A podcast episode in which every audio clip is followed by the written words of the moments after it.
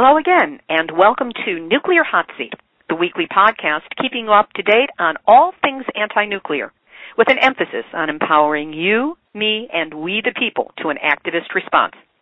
My name is Libby Halevi, and the reason that I do this podcast is that I was one mile from the nuclear accident at Three Mile Island when it happened back in nineteen seventy-nine. This program is my citizen activist response in the wake of Fukushima, to lend my voice to the growing anti-nuclear movement worldwide. Today is Tuesday, October eighteenth, twenty eleven, day two hundred twenty-one since the Fukushima tragedy began on March eleventh. And here is the latest nuclear news. Unfortunately, it's all about radiation and it's all about Japan, and none of it is good news. Um, On the seventeenth, meaning yesterday, it was reported that eight hundred thousand pounds of radioactive ash have piled up at a garbage incineration plant about seventy kilometers from the Fukushima meltdowns. This was according to a report on Reuters. The Otawara plant is projected to run out of protected storage space in two weeks, after which radioactive ash will have to be left outdoors with no proper shelter. Researchers say the problems arising from the radiation scattered over mountains, rivers, and residential areas are set to persist for years. The problem is here to stay. According to Kobe University professor Tomoyo Yamauchi, it takes thirty years for cesium one thirty-seven to decay by half. Each time it rains, cesium deposited in the mountains will be washed down to where people live. In Japan, iodine one thirty-one was measured in an area near Tokyo. This is according to Fukushima Diary, uh, one of the better blog posts online. The September thirtieth sample contained iodine thirty-one, which is a marker of recriticality in the Fukushima plant. It has a half-life of eight days, which of course means that it takes ten cycles to become inert, uh, which means it has an active toxicity of eighty days. But still, the fact that it is found so recently is a sign that there's been more release from Fukushima. There have been five more reports of high radiation levels in Tokyo's Adachi Ward, and this is from a drain in the back of a school pool. It registered three point nine nine microsieverts per hour of radiation. This is Monday night, meaning just yesterday. Uh, officials are decontaminating the area, which is good, because that level of contamination is the equivalent to an annual dose of about twenty-one millisieverts, which is above the level that mandates a public evacuation. twenty millisieverts and above, you evacuate, and this was at the equivalent of twenty-one millisieverts, again in Tokyo's Adachi Ward. Now, here's a really amazing story. Uh, the New York Times uh this past week had a front-page story about a hotspot that was found on a baseball field in Tokyo, and the level of radiation was four times what was considered a contaminated level in Chernobyl. However, on Sunday, two days ago, just meters away from the hotspot of radioactive cesium was found, a Little League baseball game was underway. That's because, and this is according to Voice of America's Steve Herman, who reported on the story, according to Steve, it has not yet been mentioned in Japan's mainstream media that this hotspot exists. We know it in the United States. They don't know it there. In fact, players, their parents, and spectators were unaware that the dirt has tested equivalent to four times the minimum level of contaminated zones from the nineteen eighty-six Chernobyl accident. Another hot spot was found at a children's theme park in Chiba Prefecture near Tokyo. The radiation there is, quote, higher than in an evacuated village in Fukushima, forty-five kilometers from the crippled plant. So radiation levels are rising in concentric circles out from Fukushima, though not specifically. There are hot spots. It comes and goes depending on the winds, depending upon the weather. Now, there was one false alarm last week, if we are to trust the officials, and this one actually does sound like a false alarm, that in one place in Tokyo, there was a reading that was seventeen times the level of radiation necessary to trigger an evacuation. Uh, this was found on a street in Tokyo underneath a building. It turns out, according to the officials, that what was found were a, a series of bottles of radioactive fluorescent paint left over from more than fifty years ago when the house was first built. Uh, the owners of the house had no knowledge of it. They had no idea. And um, this story seems to be checking out, but the question is, where are the photos of those bottles that were underneath the house? That's what we're still waiting for, for final confirmation.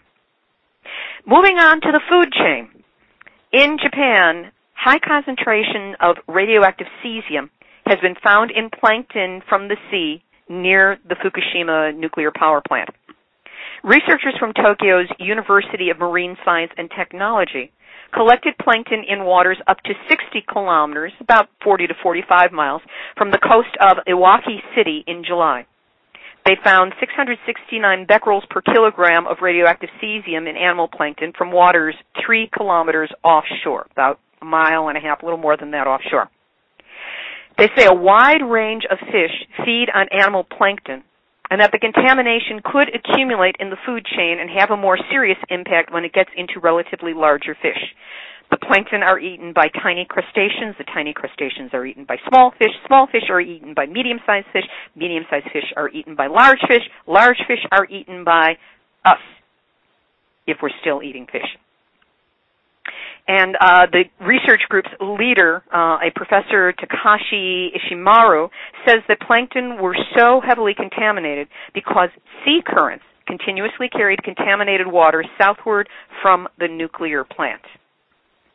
Meanwhile, the word is not good for the rice harvest in Fukushima, though according to officials, it ain't all that bad.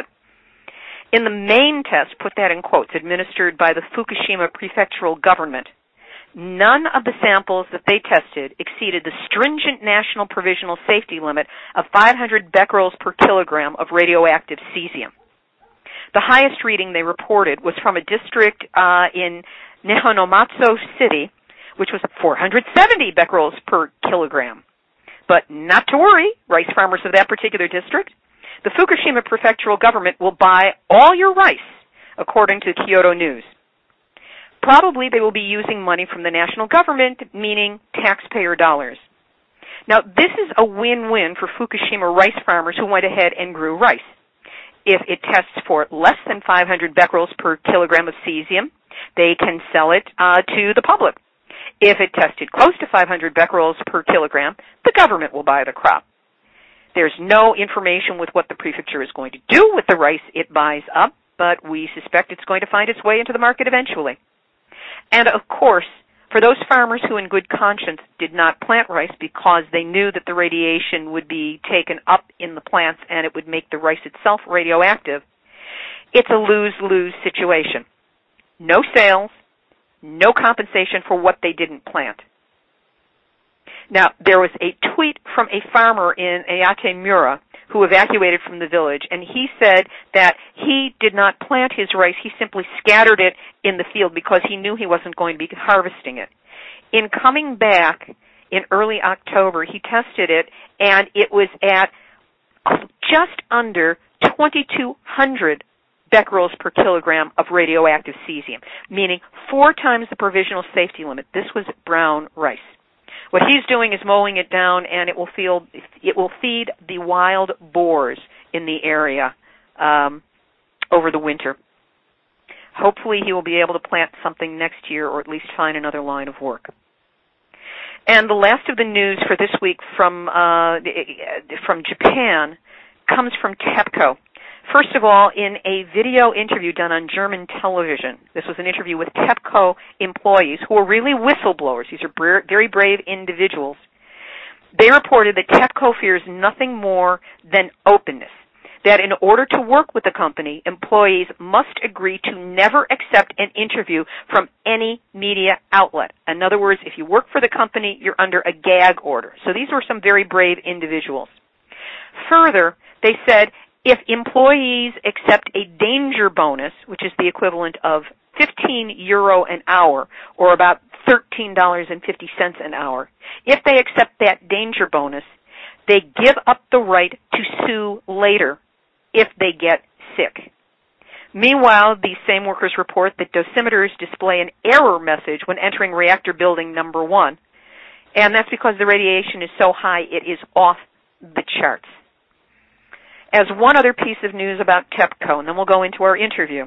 Uh, the company is accused of, of course, failing to take sufficient safety measures at Fukushima, even though it knew the risks, and that since the accident has been deliberately underplaying the extent of the accident. Yeah.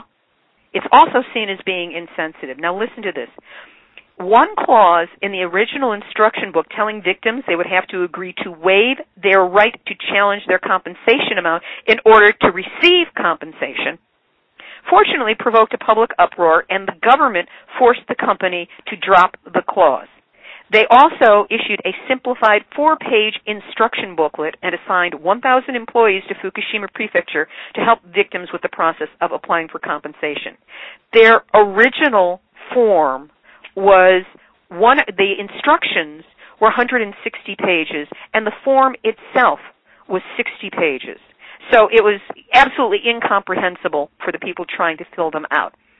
They have only had seven thousand one hundred individuals applying for compensation and three hundred businesses out of more than ninety thousand, both individuals and businesses combined, that have the right to ask for the money. Uh, so far, the utility has only faced about ten lawsuits, but final compensation depends on whether and when victims will be able to return home within the twenty-mile, twenty-kilometer evacuation zone. And that answer is not yet available, and there's a growing sense of resignation among evacuees. Um, they said, Tokyo Electric, TEPCO said, that they are willing to pay about one thousand yen a month. Now, that sounds like a lot, but it's only the equivalent of about one thousand three hundred dollars. They will only pay that for the first six months of the accident to the end of August. And after that, meaning in the period we're in now, it's going to be taken in half to six hundred fifty dollars a month, and these are for people who have given up their lives completely, their employment, their lives, their homes, everything, and that is the sum total of the uh, compensation from uh, TEPCO. So I have to say that if we take the United States standard and consider TEPCO as a corporation is a person, that person is Hitler.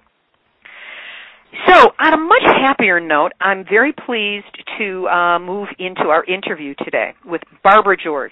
Now, Barbara is the executive director of Women's in, Women's Energy Matters, a group based in Marin County, California. They have done major work towards shutting down Diablo Canyon nuclear reactors and promoting energy alternatives in California.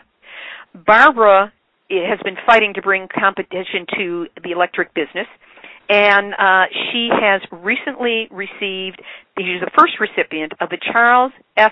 McGlashan Advocacy Award, uh, which is for uh, someone who has worked strongly in uh, on energy matters in this way. Uh, Barbara, welcome to Nuclear Hot Seat. Thank you, Libby. It's wonderful to have you here. So, first of all, I want to get clear on why is it women's energy matters? What does gender have to do with it? Oh, gender is um, an issue that that I think means a little bit more in our society than it's given credit for. Um, I I know that Tom Hartman says that the uh, Iroquois decided that women should be the um, you know, leading members of their councils because they were, um, over time, seen as more concerned about the seventh generation. The guys had more immediate concerns. And so I think that's one of the reasons that um, that moved me to found a women's organization. I certainly have received that question a lot, and it's a little bit hard to answer, but the other reason is that women really needed to be invited to get involved with energy because it's been seen as such a man's field. And uh, women certainly have been much more interested in solar than they were ever interested in power plants. um, but... Um, Uh, if you look at the guys who show up, uh, you know, in the in the energy world, in the commission, the California Public Utilities Commission, and the, you know, and just kind of look at the roster, uh, especially in their procurement proceedings, uh, you you don't see a lot of women there. Right, and, right. And women are, of course, the bearers of life and more concerned with its uh, ability to survive. So that's basically it. Yeah, yeah I, I, I, I would put that interpretation and that spin on it, but thank you for clearing that up. So, Barbara, basic question. Why do we need to close the nuclear power plants? Well, you have just given a horrendous report on the radiation problems in Japan. And uh, the California nuclear power plants are are actually uniquely situated to um, have similar problems because they are on the coast and they have um, they're sitting on top of of uh, fault lines. There was a recent discovery of a new fault just six hundred yards from the power um, block building at Diablo Canyon, which is just way too close. And they believe that large, really large earthquakes like Fukushima um, can be triggered by networks of faults that are much longer than just one single fault. And the the fault um, web at the at the P G and E power plant, the new you know new discoveries they they're discussing.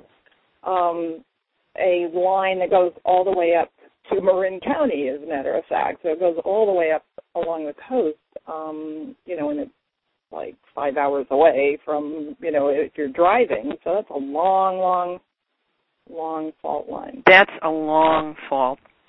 So I know that um, the fear that we have, and that I spoke about so much in this in the earlier part of this podcast, uh, the fears we have are about radiation and the damage it can do. If you were, and I know that there's a lot of confusion about radiation, the different ways of measuring it. We don't have to get into that. But if you were to break it down into the basics, what's so bad about radiation? The real issue with radiation that's hardest to understand is that it's invisible. And so people don't really have a good sense of what's happening. But if you visualize wrecking balls, that's basically what you have there. Atoms are incredibly tiny, and their nuclei are even tinier. I mean, basically, if you blow up the, you know, the atom to the size of the world, and the, you know, the nucleus um, would be like a, a cherry. Um, so the relationship is incredibly small, and you can't see that, obviously, with your naked eye. But if you have the um, the nucleus uh, disintegrate, which is basically what radiation means, is that the nucleus of an atom is actually breaking apart. And when it does break, it shoots out particles or waves, and those particles and waves are incredibly powerful. They are so powerful that they can knock electrons out of the molecules in your atoms, in your body, in your cells, which essentially dismantle the um, biology that, you know, that you're depending on. It can trigger reactions like cancer in your organs or immune deficiencies, all kinds of diseases. Uh, and mutations can result from um, from radiation. Right, and those and that and that ra- those mutations, of course, persist through the generations. Yes, they do. They they go on and on.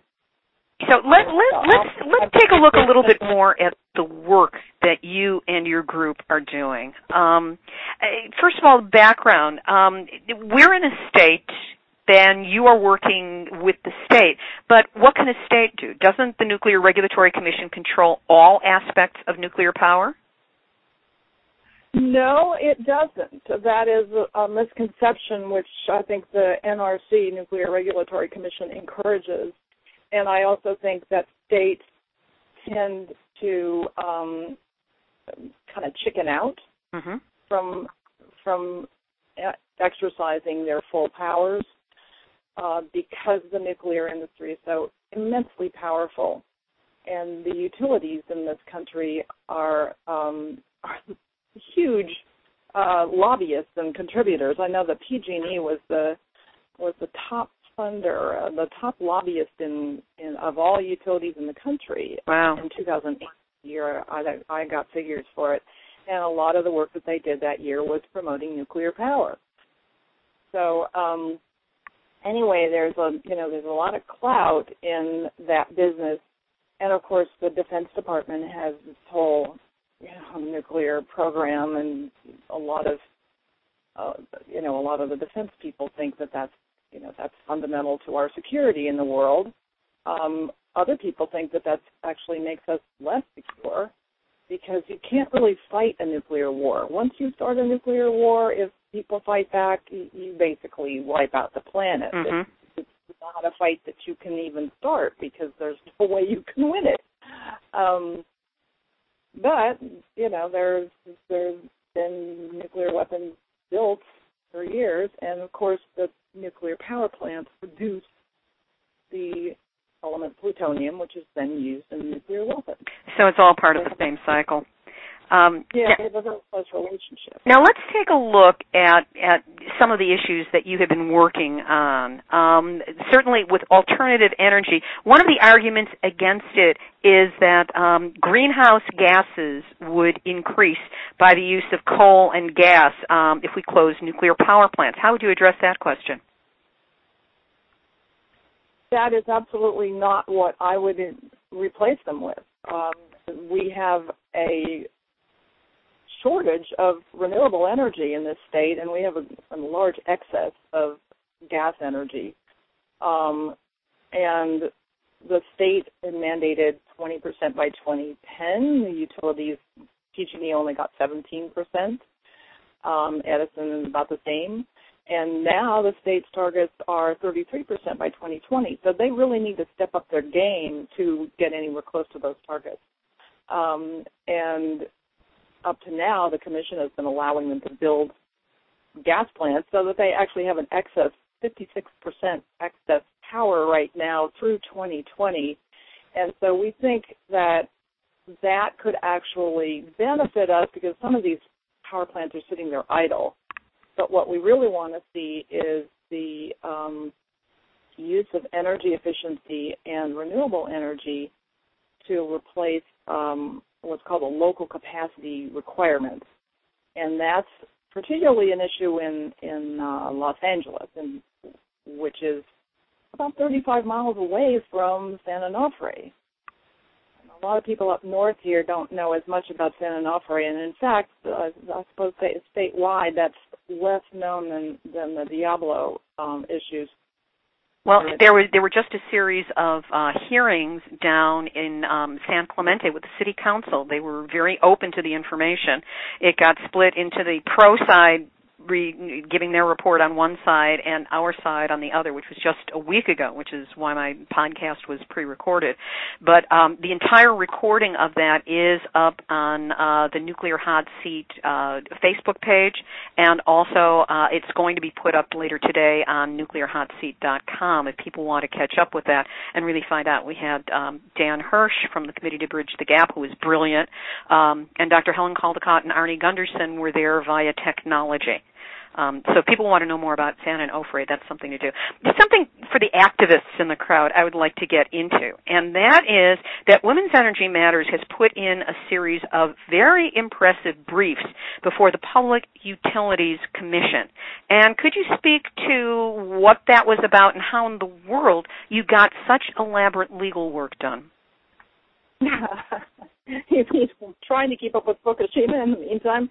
Um, yeah, well, the commission has a per, has a proceeding called the long-term procurement proceeding, um, which comes around every couple of years, and I was a party to it, and Women's Energy Matters was a party to it this year uh, when Fukushima happened, and we saw an opportunity immediately to put in the first official request to shut down the nuclear power plant. Um, so we are asking the commission to use its authority over um, the utilities to basically tell them um, don't use nuclear power going forward, um, and figure out how to replace it and keep our power system clean and affordable at the same time. And so the utilities, of course, are absolutely opposed to this plan. What a surprise, and, right? What a surprise. And they, you know, they argued, oh, you're out of scope. And, and I, I have to say that the judge um, pushed back at them and said, I want to hear this. I think this is in scope. This is appropriate, especially this year. We we can talk about this in a you know in a kind of high level, um, you know, not getting into details, but you know the general you know why we should do this, and then the utilities were able to say, well, no, why we shouldn't do this.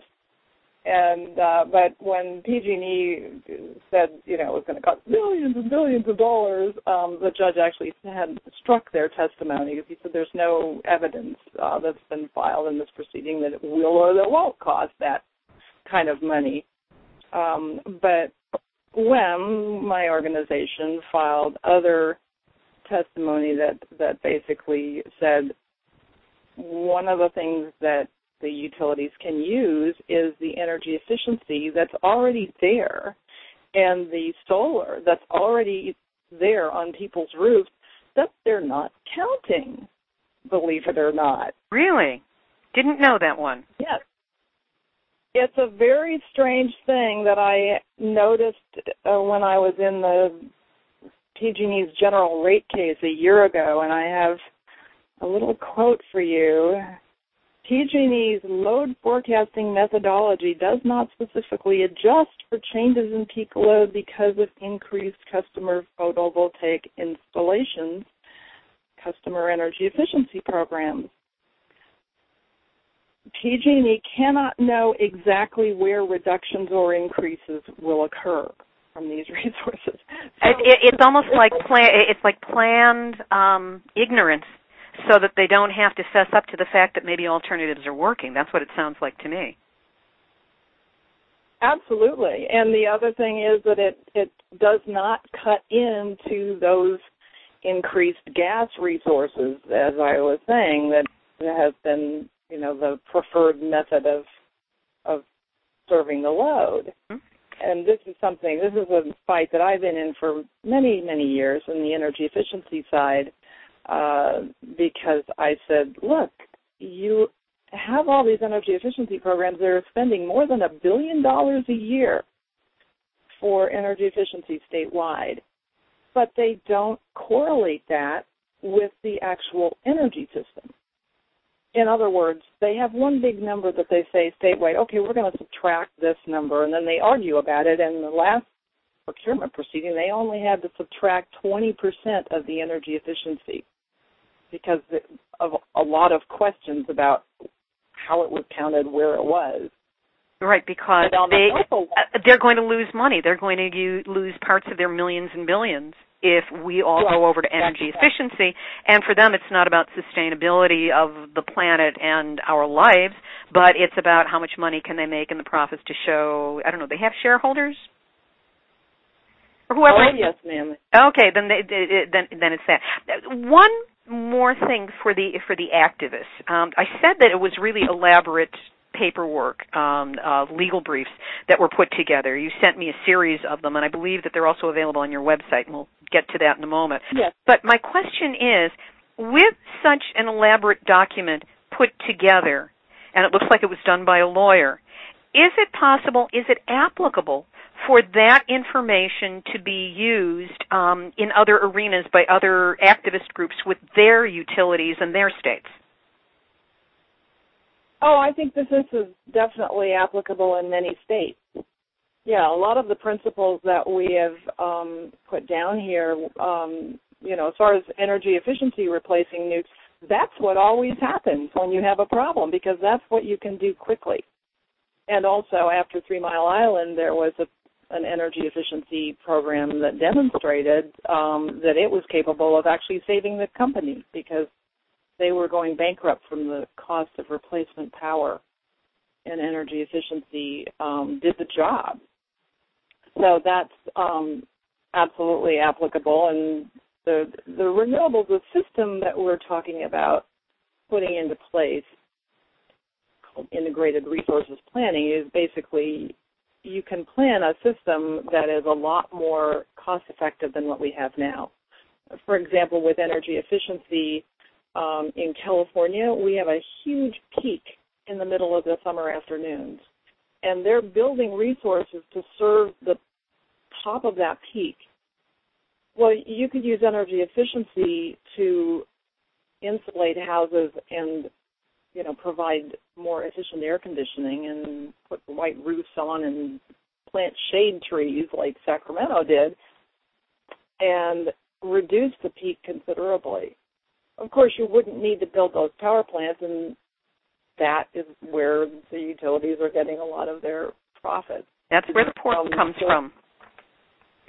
The utility-owned generation or from the transmission that, that takes the, the power from merchant power plants. And so the utilities are very reluctant to address um, the peak with energy efficiency. And the commission has just let them get away with this for thirty years, and it's time to change that. Oh, I couldn't so we, agree. I couldn't agree with you more, Barbara. Now, if people would want more specific information or had access to these briefs, how might they get them from uh, from your group? You can go online to w w w dot women's energy matters dot org, and that's and women's with a plural. It's got an S at the end of it. Yes, Women's Energy Matters, and. Uh, You can, uh, if you forget the whole name, it's Women's Energy. We'll get you there, too. But in any case, um, the uh, nuclear issues are all grouped on one page. We on the front page of our website, there is a um, link to the nuclear page. So you can easily find your way to um, all of these documents, which are um, we also hope to uh, boil down into a white paper for um, for lay audiences and, and to circulate around the country for other activists, because we, we do believe this is material that a lot of people can use. And uh, since I've had the opportunity to see how energy is produced close up and understand both the technical and the political issues that are involved in replacing nukes, um, you know, I definitely want to make this available. Well, Barbara, I want to thank you for your energy in um, the work that you do. It is important. You were doing it when I was still asleep. I only woke up after Fukushima. And um, thank you for that. And, again, give us your website. It's w w w dot women's energy matters dot org. And can I just say one other thing? Absolutely. We're also We're encouraging people to go to their city councils and ask their city councils to pass a resolution to close nuclear power plants, because we believe that would be a way um, to um, for the governor to hear that there is local support. And uh, that was a big help when we were working on marine clean energy, and a lot of city councils stepped up and um, uh, passed resolutions um, and you know made their voices heard. It just doesn't benefit anybody in the California to have uh, have this incredible danger uh, that we live under, and, and all the things that you were talking about with the food supply, that could all happen in California, and it would ruin the food supply for the whole country. So it'd really be hideous. Well, Barbara, I would welcome any further information you have on um, approaching city councils. I always include some activist uh, suggestions at the end of the program, and you're, of course, invited to stick around and listen to the rest of the show. But for now, I just want to thank you. We've been listening to Barbara George, the Executive Director of Women's Energy Matters, a Marin County-based group here in California who has done remarkable work Uh, towards getting Diablo Canyon and the other nuclear reactors shut down. And um, let's look forward to helping each other and supporting each other in complete success. Thank you so much, Barbara. Thank you, Libby. Thank you for your show. Terrific. Well, let's move on. We have some more nuclear news, uh, this from the United States, from uh, Oak Harbor, Ohio, Workers replacing the nuclear reactor head at the Davis-Besse plant discovered a crack in a concrete containment building on Monday. This is just yesterday. The plant had been shut down for nearly two weeks while the reactor head was replaced with a new one. Now, this vertical crack, which was previously undisclosed, runs as much as thirty feet along rebar. That's thirty feet of crack within a containment building. First Energy, which owns Davis-Besse, is replacing the current reactor head after cracks were found in fuel nozzles. Cracks here, cracks there. And according to First Energy spokesperson Jennifer Young, why do they give it to a woman? Quote, "The significance of the finding is yet to be determined." Yeah, I think we might know that it's significant. It's that aging power plants decay, and in their decaying, they become more dangerous. You just discovered an area where your containment materials are decaying. Thank you very much. Uh, she went on to say, that's why we've engaged the outside experts. Let's hope that they are honest and open and um, not compromised in their opinions. Also here in the U S, um, there was a story in the Miami Herald. Actually, there were headlines. This appeared on October sixteenth. Uh, Fukushima disaster can happen here. Thank you very much. That's true. Uh, this article warned South Florida residents that they, quote, should take little comfort in assurances that a Fukushima-type catastrophe could not happen here. It went on to note that the Miami area nuclear power plant, Turkey Point, quote, is just as reliant as Fukushima on off-site electricity, emergency electrical generators, and batteries. And yet, Florida Power and Light is trying to put two, build two new reactors on the site, making a total of four, four, four. These two proposed reactors are essentially experimental designs that, quote, have never been tested or operated commercially at full scale, this according to the article. The reactor design has drawn substantial criticism on safety issues. Here are three of them. One, a major issue is that the steel inner containment structure is barely strong enough to keep radioactivity from escaping during a design basis accident. This is the kind of accident that took place with the East Coast earthquake that was five point eight with an epicenter really close, less than ten miles away from the North Anna plant, where it was twice the design uh, design basis It was a twice to the design basis accident. Going on to the complaint about uh, the Florida plants, the proposed ones, this leaves little margin for error when the steel containment structure eventually corrodes and loses strength. Such corrosion is a common problem in older reactors. Note that the majority of nuclear reactors in the United States are over thirty years old. Their uh, operators are all applying for twenty-year extensions, and many of them are getting them. Realize the older they get, the less safe they get. Here's the second point. The British Nuclear Installations Inspectorate has criticized Toshiba Westinghouse, which are the creators of this design, for not sufficiently demonstrating that the outer concrete shield can withstand an external shock such as an earthquake, hurricane, tornado, or impact from a commercial aircraft. Third, and perhaps the most damaging criticism, comes from Doctor John Ma, the lead structural reviewer evaluating the outer concrete shield for the Nuclear Regulatory Commission.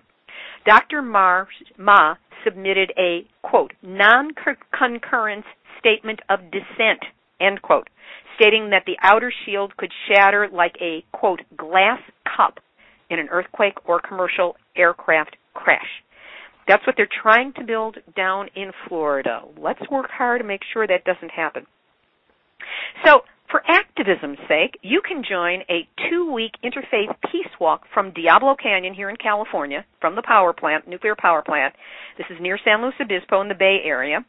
Um, they are going to walk fifteen to eighteen miles a day, looking into the safety of land and people along the route, the still-present danger of nuclear weapons, the poisonous nuclear fuel cycle, and how to end the nuclear nightmare in California and worldwide. I would end, I would also add to that, before we have another Fukushima.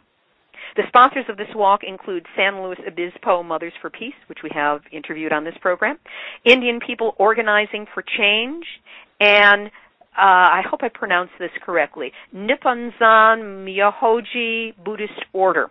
So that is truly an interfaith walk. I will have further information about this up and available on the Nuclear Hot Seat uh, website and, which is nuclear hot seat dot com, and also on the Facebook page, which gets the bulk of the ongoing information. Now, I like to include something on holistic health and healing uh, because it behooves all of us to keep ourselves as healthy and uh, strong and keep our immune systems up so that we can resist any effort, any effects from the radiation that is coming towards us from Japan, because radiation levels are rising everywhere. And there's an interesting video, again, this is on both the uh, website and the Facebook page, by C- Professor Christopher Busby, who is a uh, regular commentator on the nuclear scene, very knowledgeable individual. And for the first time, he addresses the um, need for supplementation to keep ourselves healthy. Specifically, he cites the need for calcium magnesium because calcium is harmonic with, um, I mean, strontium ninety is absorbed into the body much the same way calcium would be. So by taking in adequate amounts of calcium, you are blocking the ability of strontium ninety to become part of your bones and teeth. This is especially important with children.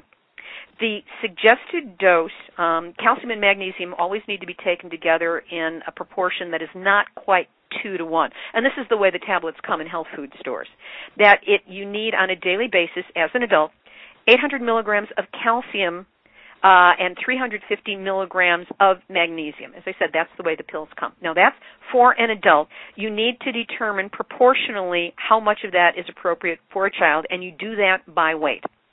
As I said, this will protect teeth and bones from strontium ninety, and uh, the video of him speaking about this is up on uh, Nuclear Hot Seat, both Facebook and the web page. In addition, we got this tweet from Japan, keeping high amounts of calcium in the blood, eating lots of Tums daily, can help prevent strontium from getting into the bones. Strontium acts like calcium. So apparently in Japan, they are also starting to understand the need for supplementation. And if Tums are what do it for you, as long as it is calcium and magnesium in proportion, that's great. And here is a thought I want to pass on, which I found quite profound. It was uh, sent in by um, one of the regular commentators on uh, Nuclear Hot Seat on the Facebook page. Um, she hasn't given me permission to use her whole name, so I'll just call her Maureen. And this came from the book Strategy for Peace, which was written by John F. Kennedy when he was already U S president. It was published in nineteen sixty, and it was on the topic of permitted doses of environmental radiation. Quote, this is from Kennedy. While many competent scientists agree that there has been no great harm done to mankind as a whole from the amount of radiation released by bomb tests so far, it is also true that there is no amount of radiation so small that it has no ill effects at all upon any body, anywhere. There is actually no such thing as a minimum permissible dose. Perhaps we are talking about only a very small number of individual tragedies, the number of atomic-age children with cancer, the new victims of leukemia, the damage to skin tissues here and reproductive systems there. Perhaps these are too small to measure with statistics, but they nevertheless loom very large indeed in human and moral terms. Moreover, there is still much that we do not know, and too often in the past we have minimized these perils and shrugged aside these dangers, only to find that the estimates were faulty and the real dangers were worse than we knew. That was published in nineteen sixty, which is fifty-one years ago. And, of course, there has been a great deal more radiation released into our environment, not just by nuclear blasts, which were taken underground, which is a whole other story, but by nuclear reactors on an ongoing basis creating their radiation. That was a quote from John F. Kennedy. So just a minor report. San Onofre last week just kicked serious butt. We heard uh, via technology, we heard from Doctor Helen Caldicott in New York, from the fabulous Arnie Gunderson of fairwinds dot com uh, from his home in uh, Vermont, and Dan Hirsch of the Committee to Bridge the Gap was live. It was particularly exhilarating watching Dan Hirsch speak with no notes, with no PowerPoint, just taking the microphone, positioning himself so everybody could see him, and talking off the top of his head for twenty minutes in a brilliant way. The link to the entire city council meeting, this took place in front of the city council of San Clemente, which is only three miles from the San Onofre power plant. The entire video of the entire meeting is up on uh, the Nuclear Hot Seat uh, sites. um, but it's really long. If you just want to cut to the chase, Arnie Gunderson was wonderful. He's right at the beginning. And then you can catch Dan Hirsch at about somewhere around three hours, three hours and fifteen minutes in. Trust me, it was a long meeting. I left after three and a half hours, and uh, they were still going strong for quite a while longer than that. Uh, if I can get a discrete video of just Dan, I know some were taken, I will have that to post as well. So in closing, doing the nuclear math, this is day two twenty-one for each of three melted down nuclear reactors in Fukushima, meaning that is a total of six hundred sixty-three nuclear leak days since Fukushima began. We are closing in fast on two years of radiational exposure, and Chernobyl, remember, was encased in a sarcophagus by day ten. So the nuclear math here on Nuclear Hot Seat, going by these statistics alone, you, you divide Fukushima by Chernobyl, and you get the equivalent of over sixty-six Chernobyls that have happened so far, and it's not over yet. This has been Nuclear Hot Seat for Tuesday, October eighteenth, twenty eleven. You can find us and links to previous programs by going to nuclear hot seat dot com or on the Facebook Nuclear Hot Seat group page. We are also up on iTunes, and you can subscribe for free so you never need lose a single update. They will all come to your inbox directly. This is Libby Halevi of Heartistry Communications, the heart of the art of communicating. And I want to tell you all that we have had our nuclear wake-up call. Now, whatever you do, do not go back to sleep. Be safe, stay well. I'll talk with you next week. Bye-bye.